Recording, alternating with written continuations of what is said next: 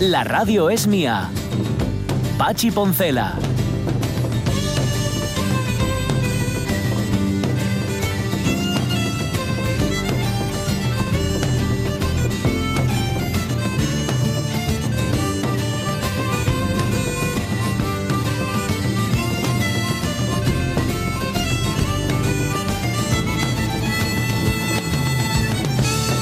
Las 11 y 7 minutos de la mañana, segunda hora de las radios mía, estamos aquí dándolo todo. Bueno, dándolo todo, dando lo que podemos dar. Sea como sea, no. Alguien me decía ayer, un amigo ya más bueno, ¿eh? Un amigo bueno en la distancia. Bueno, no, bueno. No, a ver, no Bueno, quiero bueno, decir bueno. que, es que no, no hemos tenido tampoco mucho lugar para el trato íntimo. Sí. Pero sí que lo considero una persona, un amigo. Dice, es que sois unos héroes. Mira, nosotros hacemos radio, hacemos programas de radio y nos dedicamos a entretener. Los compañeros informativos y compañeras informativos se dedican a informar. Es decir, hacemos nuestro trabajo. Yo sí le veo una dosis de heroísmo al que hace algo que no está en su, yo qué sé, en su responsabilidad, que se... Mira, me parece muy heroico cuando alguien dice, mm, tengo vecinos que son mayores, que son personas mayores, Sí. pues me voy a arriesgar yo a ir a hacerles la compra. ¿sabes? Voy a salir y me voy a... Eso yo le veo un puntillo de heroísmo. A Sobre nosotros- todo cuando está saliendo para ti. Claro. Quiero decir, ya una claro. vez que estoy en la calle. Pues venga, voy y echo una mano. Eso sí que les veo yo el punto de heroísmo, por no hablar evidentemente de quien está currando, pero se está esmerando al máximo. Eso, Sí. Ese es el heroísmo de todos los días, ¿no? Y al fin y al cabo, el tipo duro, como dice Robert De Niro, es el, el currante. Pues sí, así es. Somos los tipos duros. Pero tipos duros, no héroes, ¿eh? Eso es otra cosa. Oh, yeah. Oye, ¿cómo es lo de como en casa en ningún lado? Porque estoy viendo aquí el festival Sí. y tú los puedes seguir a través de Facebook. Exacto, eh, entiendo que esta es la idea, nos lo ponen, eh, nos lo comunica, vamos, lo comparte con nosotros Gemma Bravo, pero es porque entre una serie de, mm, ¿cómo se dice?, de compañeros de profesión, de profesión artística en este caso, compañeros desde Madrid y también en Asturias, se han eh, unido para organizar este festival. Nos quedamos en casa. Eh, se llama el, el- el hashtag, diríamos, el, el nombre del festival. Empiezan, eh, en este caso, eh, no, siete y mira, media. poned, poned eh, hashtag Sí. como en casa en ningún lado fest. Y los horarios de hoy comienzan un mini concierto online eh, para Jorge Colsa y, eh, y Gemma Bravo a las 8 de la tarde. Ujú. Se ha añadido también a Hache a partir de las 10. Sí, pero hay más. Mira, a las siete y media, Méndez Catos. Eso es. 8 Jorge Colsa y Gema Bravo, 8 y media Silbidos y Gemidos, a las 9 Saracangas Sí. y a las 9 y media Sonámbulos. Eso es. Y, Y Hache, Estefan Hache. Ahora a las- Hache, a que las se, 10. se ha incorporado a las 10, pero a las 10 de la noche. De la noche, sí. Eso O es, sea que va a ser una tarde de música Sí, sí. online. A ver que lo vais a pasar ¿Eh? estupendamente bien, además con una gente potente, potente, ¿eh? Qué bien, qué bien. Sirve para las dos cosas, ¿eh? Para estar entretenido y, como decíamos antes, para darnos cuenta de que de eso se trata, de que Sí. la cultura y el arte y todo esto que consideramos superfluo y un adorno, de superfluo y adorno no tiene nada, forma parte de nuestra vida y en momentos así es cuando lo descubres. Luego que no se nos olvide, ¿eh? Lo digo que no se nos olvida ahora la solidaridad con los sanitarios, la solidaridad con el pequeño comercio, etcétera, etcétera, que luego cuando esto pase, porque esto va a pasar, ¿eh? Sí, no sí, porque lo haya dicho el presidente del gobierno, sino porque va a pasar. A ver dónde acordaos, ¿eh? volvemos. Acordaos también. Me recuerda un poco a aquellos conciertos sorpresa que se daban eh, también online cuando comenzaron las redes sociales, los grandes eh, eh, nombres de la canción, Sí. un poco para hacerse con seguidores, daban como mini conciertos sorpresa Sí, online. ¿eh? ¿Os acordáis de aquello? Claro, de repente todo el mundo se eh, hacía seguidor de para ver si pillaba cacho. Me, me recuerda un poco esa idea. Bueno, pues mira, es, es algo parecido porque artistazos son todos ellos, ¿eh? Sí. Acordaos, ¿eh? El festival es como en ahora ya se me olvidó. Como en casa. Como en casa en ningún En lado ningún fest. Eso es, y lo buscáis en Facebook. Dice Calleja que nos están queriendo amedrentar, que él permanece en casa, ¿eh? Eso sí, que no se va a coger ni siquiera la movilidad que le permitiría la situación. Pero también es cierto que hay otras que no se entienden muy bien. Yo qué sé, pues que tengas una consulta médica. Yo creo que eso tiene que ver con la saturación también. Si está saturado el sistema, está saturado el sistema. Si tienes una cita, claro, no todo se puede parar por el coronavirus. Las, enfer- Ya. o las otras enfermedades Las- siguen, eh, las otras ahí está, también. ahí está. Yo tengo un No amigo que estaba un poco arrugado porque decía tenía ahora urgencia. De hecho, iba a tener un, un viaje por razones médicas a Ajá. Barcelona y dice, ¿y ahora qué hago? ¿Y ahora qué hago? Claro. Que le enviaban desde el propio UCA, ¿eh? no, no por cuestión privada. Pues eso, a lo mejor Y es otro de los se flecos. queda todo en stand-by. Es otro de los flecos que están en el aire y que las leyes no cubren o no cubren porque es una emergencia. Y las emergencias, si algo tienen, es que emergen de Ya, repente sí, sí, y no las esperas. Bueno, van. en los próximos días mejor si puede ser en las próximas horas que esos flecos se vayan atando y que todos tengamos más claro qué es lo que tenemos que hacer y cómo. Bueno, enseguida va a venir Jorge Alonso al que le hemos pedido que nos recuerde cómo era nuestra vida antes de la cuarentena. ¿Vale? Y todos los días nos va a través de un pequeño relato justo a contar eso. Eh, también nos ha traído una efemeridona porque hoy se cumplen años de la muerte de Félix Rodríguez de la Fuente. Sí, es ¿Os acordáis de verdad. aquel momento histórico? Hace 40 años, el 10 de marzo en concreto, se iba con un equipo del Hombre y la Tierra a Alaska y allí encontró la muerte. Le echa mucho de menos y, y ha hablado del César Alonso, nuestro hombre de Sí, las abejas, eh, como sí. comprenderéis, tanto de, del Ibes como de, de la Fuente, Sí. como dos nombres de, ay, Ujú. qué cocina, A ver, madre. Rodríguez de la Fuente fue el tipo, que esto a veces se olvida, que impulsó la cetrería en España, siendo muy, muy joven, muy joven. Vamos, reimpulsó, la cetrería ya existía. Lo que pasa que se había pasado de moda o no se practicaba y todo lo demás. Y luego generó una conciencia medioambiental. Sí, vale, ya. No, es que estaba todo trucado. Es televisión, la televisión es espectáculo, pero creo que consiguió crear en nosotros una conciencia medioambiental que antes no teníamos. Pero bueno, oye, cada uno lo ve como lo ve.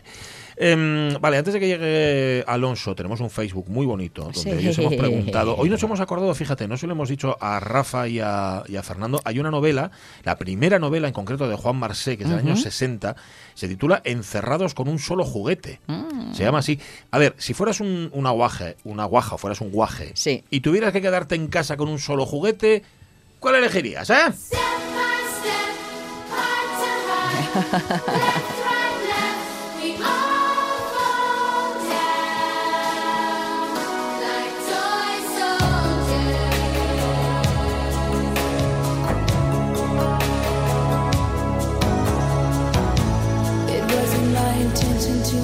soy Soil- Soilers de Martica. ¿Os acordáis de Martica? Sí, que sí, era una protegida perfectamente. de Prince. A mí me gustaba mucho Martica. Los soldaditos de, de plomo, que diríamos nosotros, ¿no? Ujú. del que es un gran aficionado y hacedor, eh, Jorge Ilegal, Ah, sí. de soldaditos de plomo. Fíjate, ya me imagino que gran estará jugando, que estará jugando en su encierro. Eh, Ahí le tienes. Jorge Martínez con los soldaditos de plomo. Bien. eh, Qué de- bien te sale. Debe ¿eh? ser fácil de imitar porque yo no me soy muy dado y este me sale bien. Bueno, eh, dice Sonia que ella, si tuviera que encerrarse con un juguete, sería un Lego o un multijuego de mesa. Y si no soy guaja, me quedo con el Satisfyer. el Satisfyer aparece varias veces. Sí, ¿eh? sí, sí, ya lo vi por ahí también. Ujú. Para Marce de Gijón, eh, venga, ánimo, que podemos con ello. Pues yo me quedaría con un puzzle de esos grandes que se convierten luego en un cuadro y enmarcarlo para el recuerdo. Lo del marcarlo no lo sé, pero lo del puzzle compro la idea. Lo que pasa me que chiflan los puzzles. en- si luego lo deshaces, tienes que hacerlo otra vez. Mejor enmarcarlo. Lo tienes ahí. Ya, ¿eh? ya, pero pero no suelen ser muy monos No, hay de todo, pero para bueno. tener ahí puesto En de el trastero, ¿eh? lo tienes ahí. Dice Walma Viva que el Satisfyer ese, Sí. apunta Calleja, que por aquí alguien comenta que el Satisfyer, Bueno, hombre, sois, eh. bien. Y, y mira, Fernando y Hugo, paisanos los dos. Sí, sí, sí. Ya, ya. Bueno, Bueno. de todo se puede aprender en esta Ejé, vida. señor. Mira, Roberto Cañal, también me apuntaría este. Ah, sí. Dice, de guaje saquei mucho xugu a Lexín Sí, y a unos muñecos de soldados medievales piquiñinos, pero contó, mira. cualquiera de los dos me va. Yo hablaba, eh, hablé alguna vez del Exing West, que tuvo una vida efímera, pero que yo tuve el Exing West, que eran pue- pueblos del oeste. Ah, y, y había un fuerte. Eso yo no me acuerdo. Yo me acuerdo de los- del pueblo del oeste, que tenía Vale. el salum y tenía todo lo que tenía que tener, y la cárcel y todo lo demás. Y me acuerdo de una cosa que me fascinaba del Exing West, que era las ventaninas eran de, Sí. de plástico, Sí. pero tenían perforaciones de bala. Tenían ¡Ah, impactos de bala, agujerinos. Y bueno, era una preciosidad, que no sé cómo hacían eso, pero era precioso. Qué bueno. Dice Paulino Villar, que está en Ámsterdam, dice, buenos días gente, un multijuego o Lego. Desde Ámsterdam ayer a las 6 de la tarde en casa hasta el 6 de abril. Ojo que la cosa va en serio. Yo me quedo en casa. Y tú, por nuestros sanitarios, hacedlo. Juntos seremos más fuertes y hoy nos cierran la frontera. Así que paciencia. Un saludo y abrazos, amigos. Gracias por estar ahí para animarnos las mañanas. Esto lo único, Paulino, es que se demora un poco el café que tenemos que tomar juntos. Pero bueno, por lo demás, Exacto, tenemos paciencia. Hemos llegado hasta aquí, así que desde aquí tiramos. María Sun, María Sun Muñiz. A mí me gusta mucho coser y bordar desde pequeñina y también me gusta cocinar, así que me quedaría con mi costurero y la cocinita de madera que era de mi madre. qué guapo. Os voy a utilizar para pedir que a la gente que no es celíaca, que por favor no arrasen con los Mm. productos sin gluten. Sí. Ellos pueden comer los otros, nosotros no. Ya. Ah, el rumbero os manda abrazos virtuales. Ole, ole, ole. ¿eh? Sí, señor. Le, le manda Rubén Cardín también abrazos. Un saludo para el rumbero. Sí, señor, sí, señor. Dice Sonia Estrada, yo con una flauta puedo pasar horas. Mucho ánimo, pas- pasar estos momentos tan chungos. De hecho, Rubén Cardín dice que tiene el sofá lleno de instrumentos. Paso de uno a otro en cero coma. Ah, qué bueno. Pero que luego no lo toque otro, ¿eh? Y chupar una flauta que toca otro no vale. Paco Vigil, de Guaje el Madelman Superman. Mira. Vendían también su helicóptero y un coche tipo buggy, pero yo ya tenía alguna neurona funcionando y nunca los quise. Ah. Que Superman volaba. Ajá, Buenos sí. días, gente. Volaba, volaba. Carmen Fernández Pérez, el Exin Castillo, sin duda, me encantaba. Tenía dos y eran pocos. Sí, sí, porque combinando, combinando, ¿eh? Sí, sí. Para Rubén, al Gomeru que nos pone una foto porque dice, con lo que más jugué de guaje. Hoy no creo que lo utilice mucho por casa, pero oye, quién sabe. Eh, nos pone foto del gomero y nos pone foto de los instrumentos que tiene. Son Ah, sí, guitarras, mira, todo guitarra. guitarra y bajo. Yo creo que guitarra y bajo. Sí, guitarra y bajo, sí, Pues sí. nada, ya em, eh, enhorabuena a los vecinos. Eh, Carmen Díaz Alonso dice los colorines. Ey, qué bueno. Colorines. Eh. Ágata González Díaz, pues siempre me han gustado los trenes, así que un tren de juguete con su circuito de vías, estaciones. Bueno, me pasaría horas viendo dar vueltas. Cristina Rodríguez Fernández, yo me quedaría con el Spectrum, que me dio muy buenas tardes de invierno. Aún tú. anda por aquí, un poco olvidado el pobre. Que tengáis buena jornada sin incidencias Vale, para todos. Pues sí, ¿qué más? ¿Qué más? De pequeña ya vivía rodeada de libros y de comunistas, dice Isabel Menéndez Menéndez.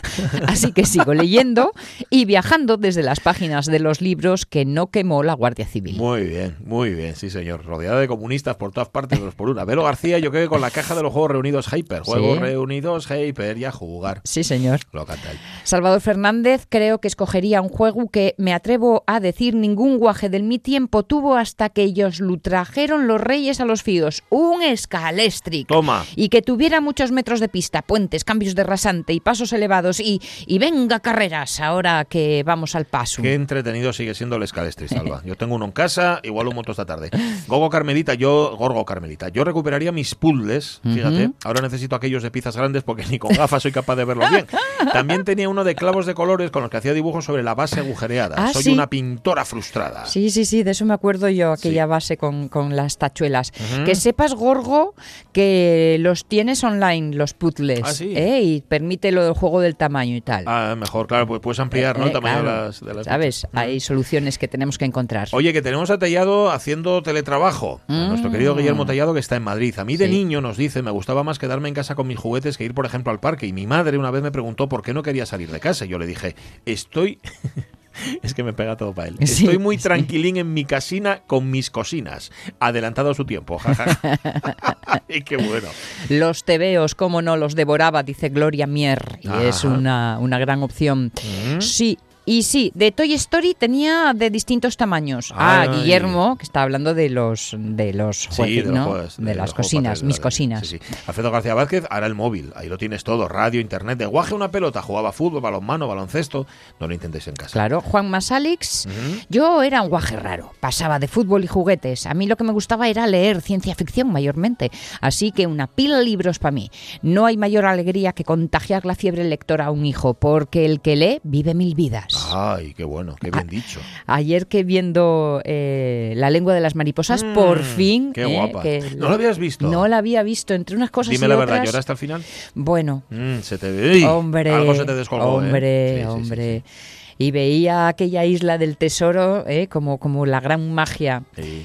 Catalina Maral, ¿Qué dice? esta me la sé. Eh, tenía el corazón partido porque como entretenimiento tendría mi cocinita rico, pero Mm. el juguete del que nunca me separé y nunca olvidaba y siempre estaba conmigo y sigue estando el pobre es el mosito. No sé si os acordáis. no. Un oso de peluche. Ajá. Famoso allá en los 70, que casi todas las niñas tenían en rosa, menos yo, que era en crema. Era como el mimosín, pero más grande. Ah, mira. Muchas horas de juego, de El mosito. enfermedad, de viaje, de distintas aventuras me tiene dado ese juguete. Qué guapo. Javier Castroviejo dice que estos días hemos repescado el parchís. Y ganó a la jefa. O sea, ganando, me encierro con el parchís, si perdiese no. Rego nos pone el Hyperman Explorador con Salacot. Hombre. Nos pone Blanca Pérez Soto, mucho leer, así que con los libros me arreglo. La radio cuenta como juguete, dice Monforcelledo, cuenta como juguete, para eso estamos.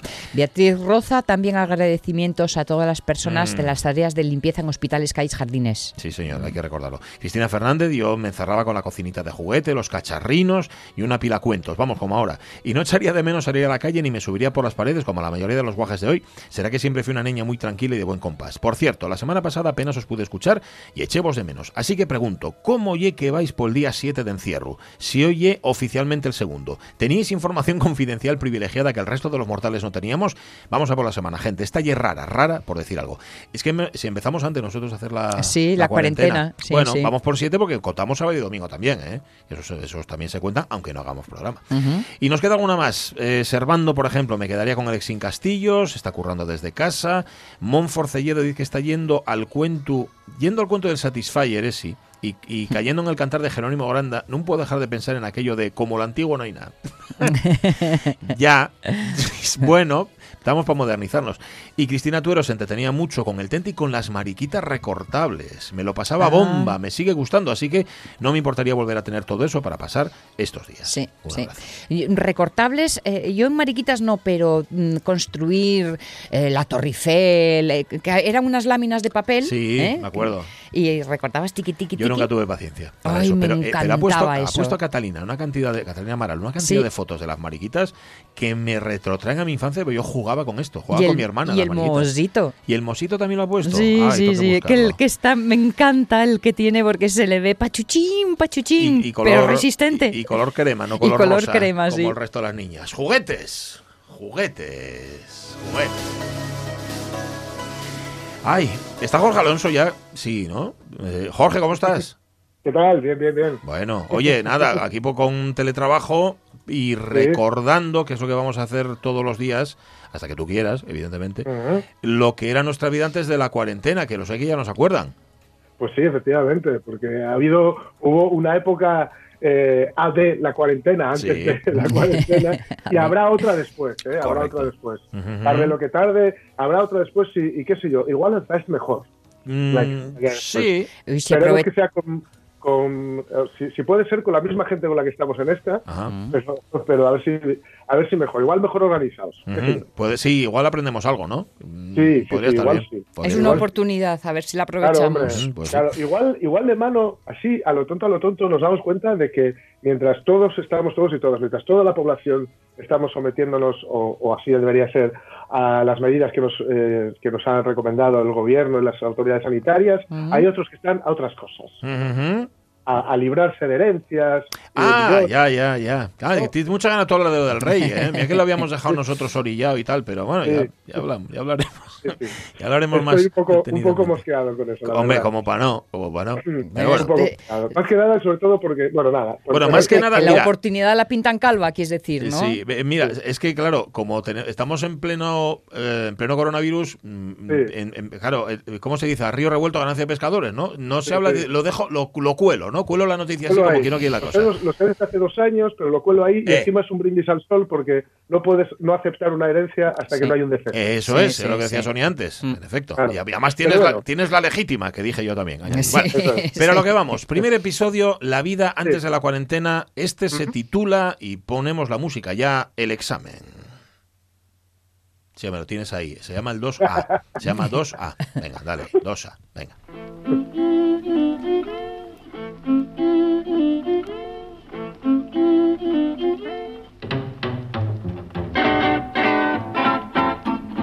Fue mi abuela quien me despertó.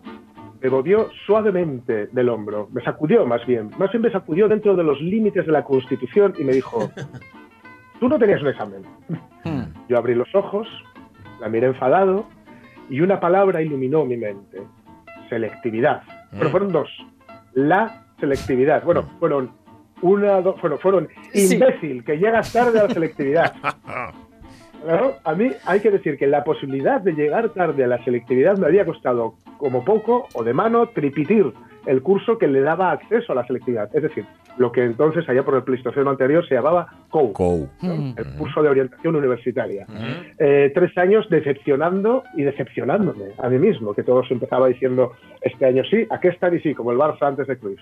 Este año sí. Y nunca, nunca. Eh, iba a decir casi que Decepción era mi segundo nombre, pero en realidad yo no tengo segundo nombre, ni siquiera ese. Eh, la verdad es que el primer año, el primero de esos tres del, del- del- del tripitir, Ujú. eh, tuve mal de amores y decidí dejar el curso, intentar reconstruirme e intentarlo de nuevo, pues eso, el año siguiente, ¿no? Y así se lo dije a mi hermano por teléfono. Mm. Y me dijo, es febrero, imbécil. Febrero, imbécil. Entonces puedes dejar el curso ya en febrero. Dale una oportunidad a la paz y al coach. También. Hombre, ahora que lo pienso, imbécil podría haber sido mi segundo nombre. si lo tuviera. Podría haber sido un segundo nombre compuesto, de hecho. Decepción imbécil. La verdad, ¿no? Molaría que me hubieran llamado así al examen de selectividad, ¿no? Jorge Decepción imbécil Alonso. Sí, sí, sí, presente. Claro, no les sorprendería que llegara tarde. El caso es que, bueno, prácticamente me subí la cremallera a la vez que me subía al taxi, porque iba muy, muy tarde realmente cuando me despertó mi abuela. Y iba pensando en que mi vida iba a ser horrible si no llegaba a, a aquel examen, ¿no? Era el último, que esto no lo había dicho. Ah. Era el de latín. Mm. Es que en selectividad, que ahora yo no sé ya si es la PAU, me he perdido un poquito con esto, pero bueno. Eh, selectividad eran eh, Vale. tres días, ¿no? Y en los tres días hacías todos los exámenes. Y a mí me había tocado el último día, eh, hacía latín y ya, pum, había acabado. Y ya. Había hecho los anteriores y la verdad me habían salido, bueno, razonablemente bien. Eh, yo quería estudiar, a ver, yo quería estudiar historia o filosofía y de estas carreras, Mm. como simplemente son esenciales para el desarrollo de nuestra sociedad, pues no Total. piden mucho, Ajá. no piden muchas notas y no nos hacen ni caso, ¿no? Pero acabar la selectividad sí que tenías que acabarla, ¿no? El inglés recuerdo que yo creo que era el mismo que hice en cuarto de GB. Ah. El primero que hice era el mismo. Mm. I'm from Gijón, rellena el past perfect, lee el puñetero con perdón texto de Lorca, Mm. eh, pasado al inglés, claro, y luego responde lo que ya va implícito en la pregunta, ¿no? Eh, o sea, te decían en el texto, Lorca was from Granada, y luego te preguntaban, where was Lorca from? Entonces, claro, eh, saqué un 975, es decir, era tan fácil que tuve que esperar a salir porque había terminado demasiado pronto, había terminado en un momento que, en que no era legal aún salir, o si Mm. llegaba algún retrasado, como Mm. yo, por ejemplo. ¿no? Sí. Retrasada en el sentido de que llegabas tarde, ¿no? Quieres decir. Claro, eso es. Claro, sí, vale. Eh, entonces, bueno, si, si no hacía aquel examen, aquel examen de latín, Sí. es decir, por cierto, que adelanto que, que llegué y que lo aprobé, fue el primer examen de latín que aprobé, que es desde el que yo tengo conocimiento, ¿no? Pues quedaba, toda, toda la selectividad quedaba invalidada. Mm. Y por tanto, el esfuerzo de haberme sacado cinco, Fíjate, cinco, una, dos, fíjate. tres, cuatro, cinco asignaturas en septiembre no valía para nada. Mm.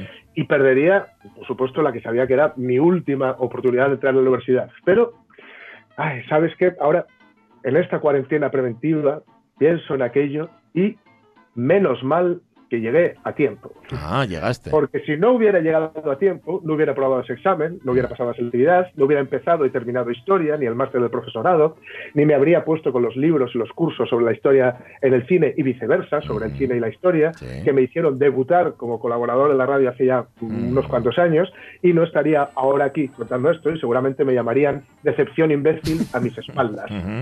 Porque las decisiones, tanto las buenas como las malas, siempre cuentan, haya o no una pandemia de por medio. Así que, si puedes y si tienes, quédate en casa.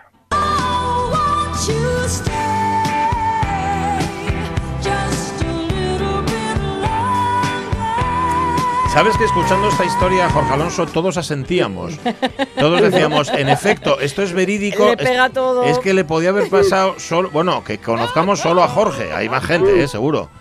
Tengo, tengo mil, confío en que la, la cuarentena no dure tanto, pero las iremos desgranando. Vale, vale. Mi- Y como esta, así de decepcionantes Sí, todas. Sí, sí, sí. Sí. Sí, tengo, unas cuantas. tengo unas cuantas. Bueno, bueno, bueno, bueno. Oye, no te, no, no te vayas muy lejos, ¿vale? Que enseguida No, hablamos de Me Félix. quedo aquí cerquita. Rodríguez de la Fuente. ¡Súbeme el stay!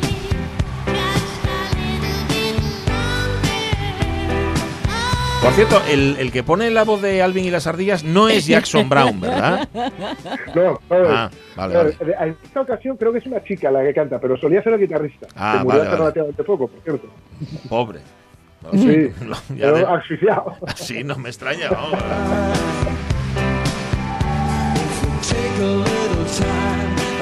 Bueno, enseguida llega Jorge Alonso con la efemeridona. Antes tenía yo por aquí descolgada una noticia que además no tiene que ver con el coronavirus, y esto es auténticamente milagroso, no tiene nada que ver con el coronavirus y os la vamos a contar. Noticia.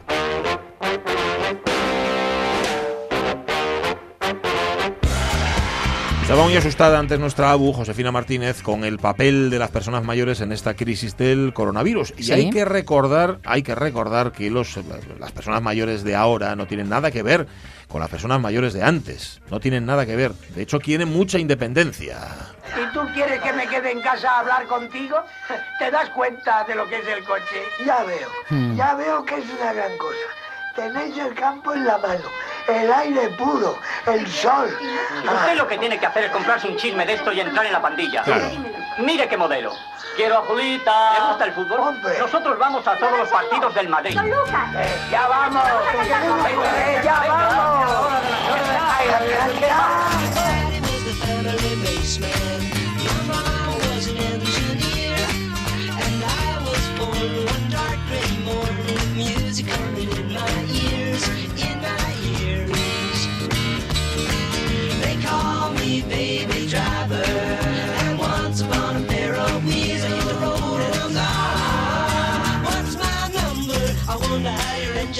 Sí, quieren independencia y para eso tienen su propio coche y a él se suben. Esto le ocurre a muchas personas mayores, a uno en concreto, a Manuel Charlín, ya sabéis, el patriarca de los charlines. Ajá. Cada vez que se sube en un coche sube el pan. Le han sorprendido esta vez, porque no es la primera, ¿eh? conduciendo con todos los puntos agotados del carné a este individuo. Pues sí, ni más ni menos. Mira tú cómo son las cosas.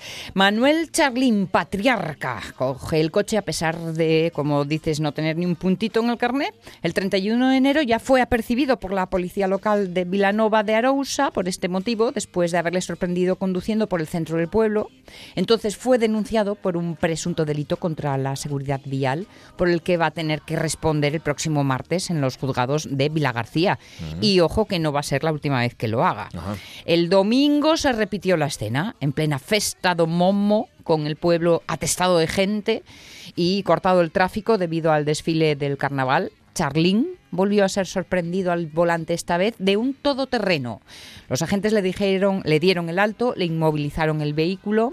No hubo palabras subidas de tono. Acató la orden, esperó a que lo recogiera uno de sus hijos. Eso sí, fue para casa con una nueva denuncia por un delito contra la seguridad vial que va aumentando su historial. Charlín tiene 87 años. Ahí está. Ya sabe lo que es estar entre rejas por asuntos de mayor enjundia, ya sabéis, relacionados con el narcotráfico, y ahora se enfrenta por partida doble a una pena de prisión de 3 a 6 meses o el pago de una multa de 12 a 24 meses o trabajos en beneficio de la comunidad. Ujú. Con Eh, 87 años no sé yo, pero bueno. Pues sí. Ajá. En junio fue denunciado por desobediencia a la autoridad por un aparcamiento indebido. Ujú. Y, Y, suma vamos, y sigue. que este hombre campa a sus anchas. Sí, sí, me imagino que es lo que lleva haciendo toda la vida y me vas a Claro. decir tú a mí. Decías además que esta vez, esta vez no hubo malos modos. No, esto, lo- implica que sí lo ha que sí habido los en otras hubo ocasiones. En otras ocasiones, en efecto. Y que Con este, ese carácter. a ver, sigue siendo un, un capo y así se siente como un capo.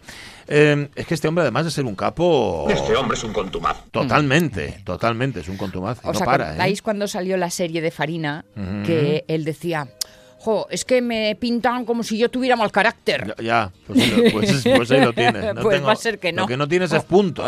Eso sí, mal carácter todo. Sí, cuando decíamos el domingo no era este domingo, Pues, sino eso, el eso, domingo eso. pasado, el domingo del carnaval. Es que pregunta Rego porque si estará de cuarentena. Pues supongo que sí, Charlín estará de cuarentena. Charlín no Charlis, Ramón Redondo. Hoy también tenemos agenda de cine que preguntaba Ramón que, bueno, ya sé que no hay para ver, pero... Es que eh, precisamente en en casa sí, estos días, ver, eh, ya verás, habrá que hacerse de algo extra incluso. Oye, nos pregunta Isabel Morán Alvarado, nos dice, perdí la conexión cuando presentabais a Rafa. Lo de la venta online de libros, eh, nada, ¿verdad? Saludos y gracias. Pues no, la verdad es que lo sentimos, Isabel. Era una propuesta que nosotros hacíamos, a lo que Rafa contestaba, no con un no rotundo, sino con, no sé, hay tantos flecos sueltos en esta emergencia. que- El asunto es el transporte, ¿no? Claro. El cómo llevarlo de un punto A a un punto pero, B. insistimos, correos funciona. Sí, es igual. Las igual hay una son. oportunidad todavía. Nosotros te lo iremos contando, Isabel. Tú no apagues la radio ni pierdas la conexión. Bueno, Jorge Alonso. A ver, eh, Jorge Decepción Alonso. eh, hace, hace 40 años, ¿eh? 40 años.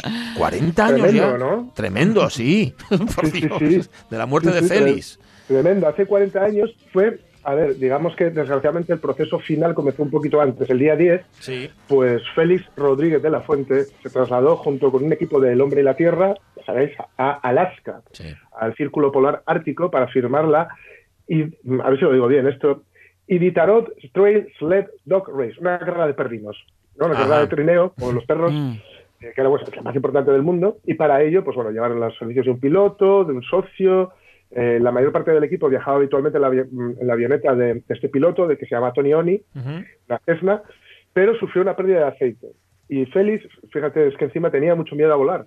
Ah, sí. Y, sí, sí, tenía mucho miedo a volar, pero bueno, claro, en Alaska las, las distancias, en fin, las distancias y la orografía, la propia orografía del terreno, ¿no? Eh, eh, hacían obligatorio el uso de una avioneta, ¿no? Lo, lo- lo obligatorio, por lo menos, era lo más operativo. El caso es que decidió cambiar de aparato y fijaos que antes de montar dijo, ¿qué lugar más hermoso para morir? No, imagino que lo haría con ese, con ese tono suyo, ¿no? Tan particular. es hermoso para morir.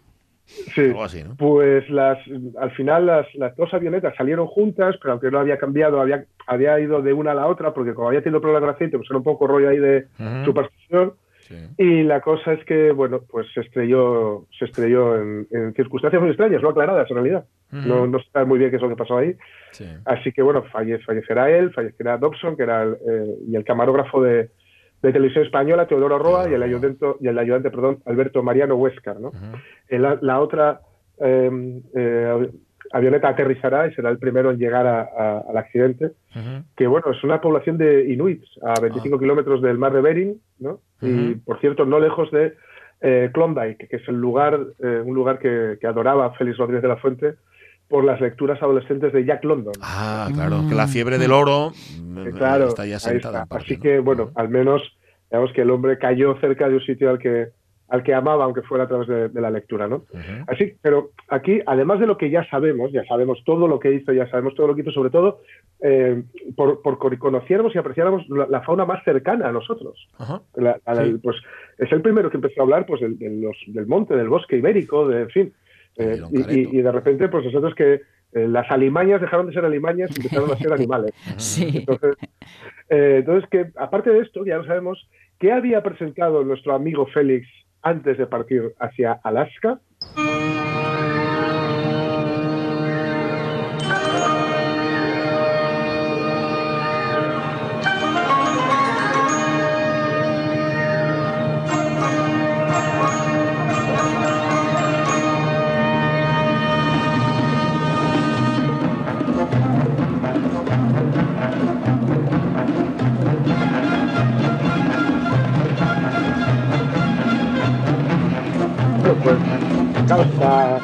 El- la edición del país del jueves 6 de marzo de 1980 Sí. eh, tiene una noticia que se llama Presentación de una estrategia mundial para la conservación de la naturaleza.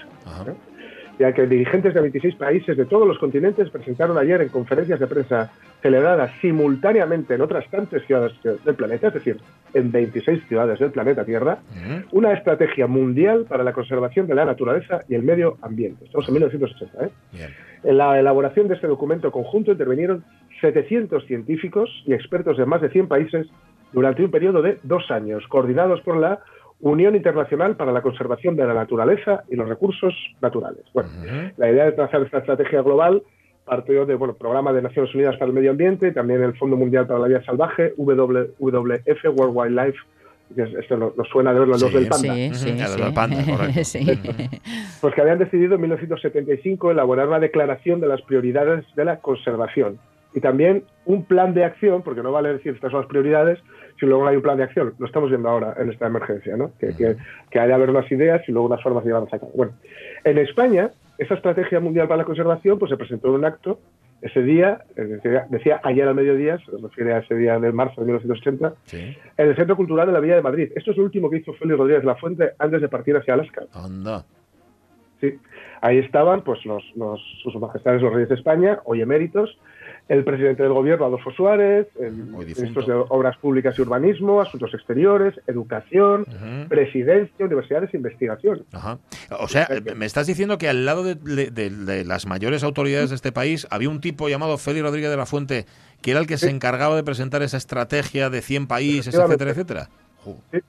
Sí, sí, sí. Él fue quien lo presentó. De hecho, el act es el que es que el que lo abrió y que era bueno el miembro de la directiva de ADENA, de la asociación que representa en España a, esta, a la WWF. Y luego, claro, esto es para que veamos cómo, digamos, la popularidad bien entendida y bien utilizada, la, po- la popularidad que, que- que se gana por el respeto y el buen hacer, pues luego puede arrastrar hacia buenas obras, ¿no? Como esta. Sí. Eh, claro, de- ni por asomo se me ocurre que en todas estas, digamos, autoridades, que todos estos ministros, incluso los, los reyes, etcétera, eh, se, se, digamos, se adhieran, se, se adhirieran a esta causa si no fuera eh, Félix Rodríguez de la Fuente, es decir, un tipo tremendamente popular, tremendamente famoso y querido y respetado, quien la encabezara, ¿no? Entonces, él, él se plantó allí y, y habló él, habló el ministro de Obras Públicas, Jesús Sánchez Roff, en aquel momento, eh, incluso, bueno, pues se, se- se- digamos que se anunció que por encargo del presidente del gobierno habría un, co- una co- un comité permanente de la Comisión Interministerial del Medio Ambiente que estudiaría a fondo la estrategia. Claro, aquí cuando empieza a haber tantos comités, y tanto- Sí, señor. el, comi- el comité del núcleo del no sé qué Sí, y el sí, este sí, del... sí. pues, Tú- tú final sabes- tú-. Y alguna vez lo he dicho, alguna, perdón, alguna vez lo he dicho, lo de eh, lo, lo de, perdón, eh, que, Sí, que me he eh, trabado. Lo de eh, que es un camello, ¿no? Un, ca- un camello es un Sí. caballo dibujado por un comité. Pues, es, pues es, es- es lo que tú quieres decir. Y, y en este caso, nunca mejor dicho, lo de reunión de pastores. Sí, eh, ovella eh, muerta. muerta. Ovella muerta. Mira, la, la verdad es que, fijaos, había tres objetivos, ¿no? Una estrategia elabora- global elaborada por, la, por, bueno, está por las Naciones Unidas con tres objetivos principales, que eran mantener los procesos ecológicos esenciales y los sistemas vitales, lo cual incluía la regeneración y la protección de los suelos, el reciclado de los nutrientes y purificación de las aguas de las cuales depende la supervivencia y el desarrollo del eh, humano. Preservar la diversidad genética, con lo cual ya requerían, o mejor dicho, ya hablaban de programas de cultivo y de crías destinados a la protección y a la mejora de las plantas cultivadas, Mm. de los animales domésticos y los microorganismos, así como innovaciones científicas y técnicas de gran amplitud. Y luego, por último, aprovechamiento sostenido de las especies y los ecosistemas. Insisto en que estamos en 1980, ¿eh? hace Ujú. 40 años. Sí, sí, sí. Es decir, la fauna y la flora silvestre, los bosques, los montes, las tierras de pastoreo, de los cuales dependen millones de comunidades rurales en importan- e importantes sectores económicos. ¿no? Esta, esta estrategia global proponía soluciones concretas a los responsables de los gobiernos, ¿no? a los, tanto a los conservacionistas como a la industria, etcétera, ¿no? Y bueno, digamos que intentaba, mm, pues eso, englobar a todos los, los actores que se suele decir de este teatro. ¿no? De este teatro. Una, una estrategia además mundial, pero con el ojo muy puesto en lo local. Por eso cada país, eh, digamos, tenía unos representantes o unos eh, expertos que eh, operaban sabiendo cuáles eran las necesidades eh, concretas de ese lugar. ¿no? Eh, decir que la parte de las organizaciones patrocinadoras de la estrategia que hemos comentado antes también estaban la FAO y la UNESCO. Ajá. O sea. Casi Y decían que la, bueno, este organismo que dependiente de, la, de las Naciones Unidas perdón, observaría y seguiría muy de cerca la aplicación de la estrategia, publicando informes periódicos, incluyendo un informe completo acerca del progreso, del progreso realizado cada tres años. ¿no? Bien, la Estrategia Mundial de Conservación, decía esta noticia de marzo de 1980, ha sido presentada simultáneamente, ya decíamos, por altos dirigentes políticos en 33 capitales. Hace 40 años. 40 entonces. años. Se nos iba pues, seguramente un genio de la comunicación, Sí. muy probablemente, y además un hombre que utilizaba, digamos, su... Sabemos que un gran poder conlleva una gran responsabilidad, ya nos lo enseñó Spiderman, Ujú. y él tenía un gran poder y, y era consciente de esa gran responsabilidad y de todo lo bueno que se podía conseguir gracias a ese gran poder que él tenía, ¿no? Eh, intentó hacer esto, intentó poner esto en marcha, quién sabe lo que hubiera ocurrido. Esto, como podéis, eh, pues lo que os decía, se nos fue un genio de la comunicación y otra oportunidad. Otra oportunidad para, para fijar si todas estas cosas se hubieran empezado a hacer Sí. en 1980. ¿Cuánto, Sí. cuánto Sí. eh, de lo que ahora sufrimos no estaría encima de, encima de la mesa, ¿no? Sí. En fin, que nos queden al menos el Lirón Careto y sus colegas. Tampoco se ven con facilidad los lirones caretos, los topillos o los ratones en el suelo o entre ve. los arbustos del bosque mediterráneo. No se ven. Vaya, pues, pues, pues tampoco nos quedan estos. No, no se ven muchos. A ver, no sé, eh, lo que decíamos antes también es que Felipe Rodríguez de la Fuente consiguió una cosa que en efecto hace 40 años era impensable, esa conciencia medioambiental, como tú decías, para que las alimañas dejaran de ser alimañas Claro. y las viéramos como seres vivos Sí, sí, y nosotros formando parte de un ecosistema, ¿no? De un ecosistema donde tenemos nuestras responsabilidades y demás. Eso sí que es un mérito tremebundo el de este hombre. ¿eh? Tremendo. Tremendo. Aparte de que, efectivamente, antes que es lo que había, pues había los alimañeros en los pueblos, ¿no? Sí, Que señor. eran los- Sí, y, sí. y- y los lobos y los depredadores eran alimañas. Sí. Hoy sabemos que, de- desde luego, hace falta que aún no la hay, una, una estrategia, digamos, que cuente con, en fin, que sea, que sea, yo creo, seria y contundente, pero eh, hay que tener cosa- una cosa muy... Yo, yo siempre que, que me comentan algo, es que los ecologistas, es que no sé qué, eh, si, si el ecosistema, si no se mantiene el ecosistema, tendremos que mantener nosotros al ecosistema. Sí. Y si nosotros tenemos que mantener al ecosistema, solo quienes puedan permitírselo podrán vivir en lugares habitables. O sea que si queremos que todo el mundo siga siendo un lugar medianamente habitable, que ya no lo es, ya no lo es en absoluto, pues no nos queda otra que mantener los ecosistemas. Y te diré una cosa, Jorge, si el ecosistema depende de cómo nosotros gestionemos, hoy, hoy, hoy, date por esquilmado. fastidiado. Mm, Jim. Date por. Jorge Alonso, hablamos mañana. Cuídate mucho. Muy bien. No te expongas. no me expongo, no me expongo. No me expongo y no me aferro, ya me lo decía el No te aferres, no te aferres. Qué sensibilidad, además, la de, la de Jorge Alonso, de, en efecto, habernos puesto la música de Antón García Abril, Sí. compuesta para El Hombre y la Tierra, y no haber puesto la canción de Enrique Llana. Amigo Félix, cuando llegues al cielo, que sería lo que yo, por ejemplo, hubiera hecho. Es- me lo pide. Me lo pide ya, pero son sensibilidades distintas, Caunedo, tenlo en cuenta. ¿eh? Estaba yo buscando, pero no encuentro el dato y alguien seguramente lo tendrá. La música del Hombre y la Tierra, que Sí. es fabulosa, es Bueno, de, de García Abril, pero tengo la sensación de que la orquestación no es suya. Y creo que es de Asín Sarbós, que es otro grandísimo compositor español, de estos que lo hemos visto en 100.000 bandas sonoras y, y dice, ah, era este.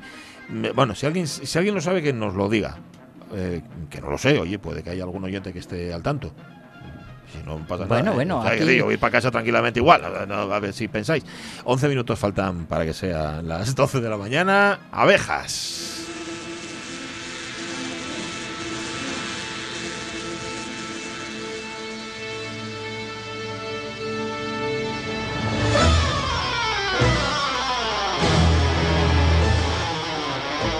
César Alonso, ¿cómo estás y sobre todo dónde estás ahora mismo?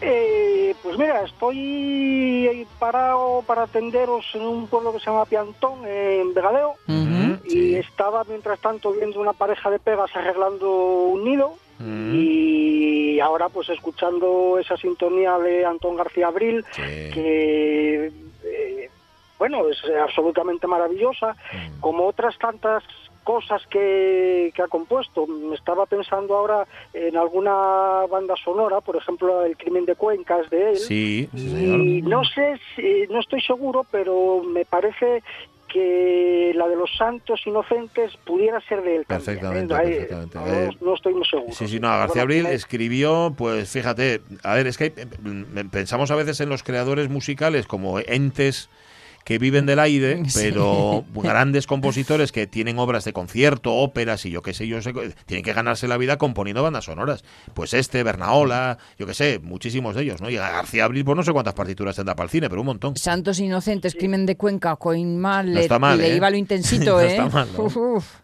Sí, y sí, sí, esto de los músicos, la, la gente eh, no, que no está relacionada con la música, a veces les llama la atención eso, que hagan cosas, eh, pues, efectivamente, Alimenticias. La pop, sí, en la música popular moderna, en el rock o en el pop, dice, eh, por ejemplo, "Joder, está haciendo, pero todavía están por ahí tocando, ¿sí, va? Todavía". Eh, claro, pero es que son músicos.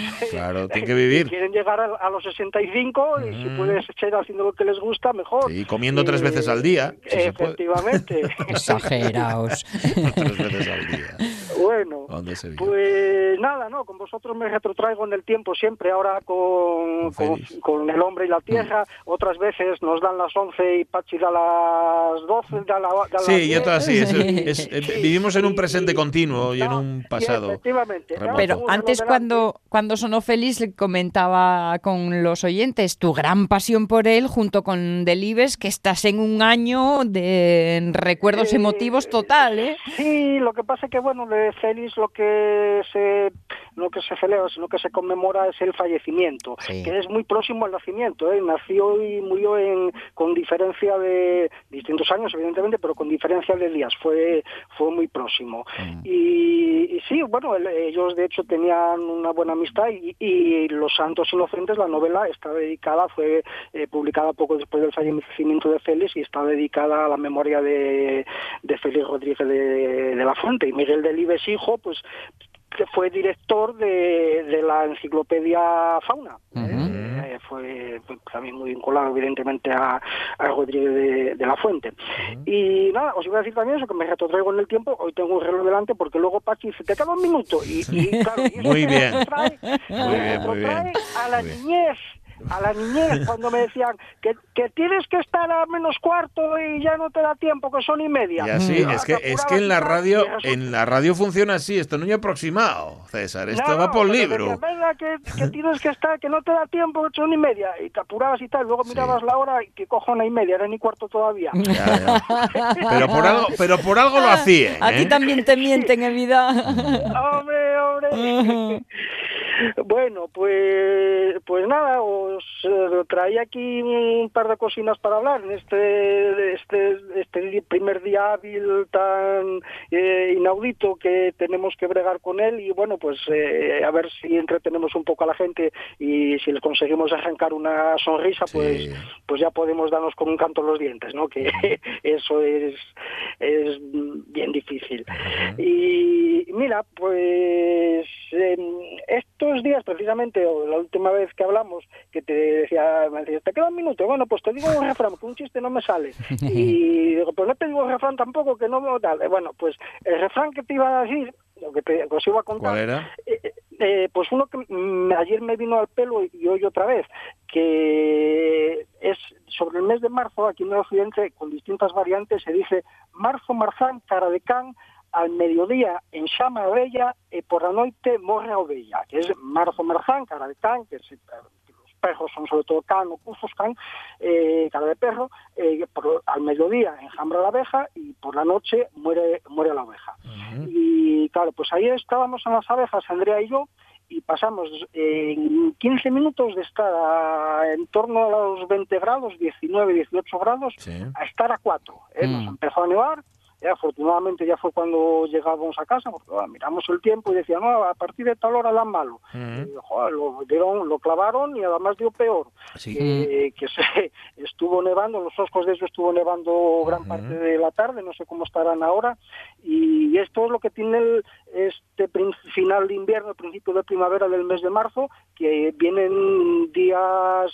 eh, que solemos tildar de locos, Sí. estos eh, días buenos por la mañana, eh, calurosos, soleados, y de tarde se pone que te, que te te pega un coronavirus que te deja temblando, pues pues ese de marzo, marzán, cara de can, eh, al mediodía en Xama a Bella, La bella la y muere la, ovella. muere la bella, fíjate. Morre la bella. La, sabi- la sabiduría popular. O sea que estos cambios raros de tiempo, eh, esto que de repente estás a 20 grados, luego baja y tal, esto, Esto no es cambio climático. normal. Sí, sí, esto es lo de toda la vida. ¿no? Sí, sí, hombre, Vale, vale. eh, lo que no es, mm, o sea, siendo marzo sí, luego si, esto ya es en julio, pues eh, bueno, hombre, pues no, eso ya tiene, ya no es tan, eh, tan, tan adecuado a las estaciones, ¿no? Pero bueno, que en marzo eh, es normal que, que pase esto. Viene todo muy adelantado, yo os lo comenté en otras ocasiones, hay muchísima flor por todos los lados que tenía que ser un poco más,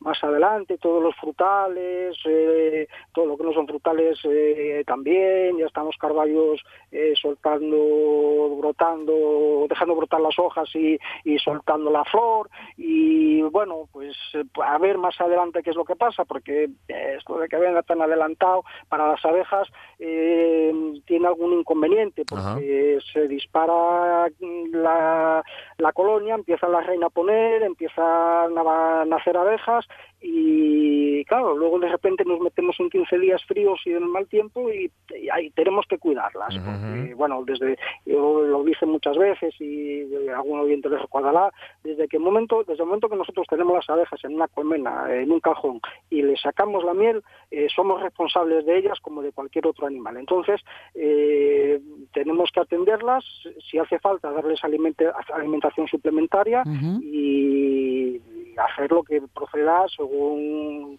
las, las deficiencias que tenga la colonia en ese momento. En estas primeras visitas que se hacen ahora a finales de invierno, que ya decíamos que ahí lo principal, tratar contra la varroa, poner las tiras y casi todos los tratamientos son entre cuatro y seis semanas. Eh, Así que están las tiras puestas, vamos a dejarlas ahí. Nos podemos encontrar mm, la colmena con varias con, eh, con- con varios varias incidencias Sí. que tenemos que solventar porque para eso somos apicultores ¿no? Claro. una es que tenga poca comida ¿eh? Eh, ya hemos intentado en otoño eh, dejarles comida abundante incluso darles alimentación suplementaria pero puede ser que ahora abramos y que, que tengan poca comida y estamos todavía en primavera, vienen días malos, no van a poder cosechar, si tienen algo recogido van a gastar eso y bueno, se nos puede morir la colmena. Hay otro refrán que ya lo diremos para el mes que viene también, pero lo recordamos, lo vamos a adelantar hoy. De- apunta. eh, eh, de la colmena y la vaca en abril muere la flaca. ¿eh? Entonces Ah. la colmena, la colmena tiene que tener comida. Eh, abrimos, vemos que tiene poca comida. Mm. Bueno, pues si tenemos reservas en casa, panales que hayamos dejado o alguna otra colmena que tenga comida además, que tenga que esté bloqueada de comida, que decimos nosotros, que es que tenga tanta miel, que no tenga sitio la reina para poner y desarrollar la colonia, pues eh, quitamos un panal de miel o cogemos lo tenemos en casa, o dos panales o lo que sea, y se lo ponemos. Si no tenemos miel, bueno, pues hay que alimentar y aquí es donde viene un poco el mito que ya mencionábamos eh, durante el otoño de la miel adulterada con azúcar. Ah. Eh, hay que alimentar con lo más parecido que podemos conseguir a la miel, que sería con una, un jarabe de azúcar, con un litro de azúcar, un litro de agua, o con glucosa un poco diluida con agua también, para que sea algo, algo ligera, y, y entonces eh, vamos a alimentarlas con eso. Hay alimentadores eh, que se colocan encima de la entretapa de la colmena para que ellas puedan ir libando, o si no, una bolsa de congelado se pincha un poco y, y ellas van chupando de ahí.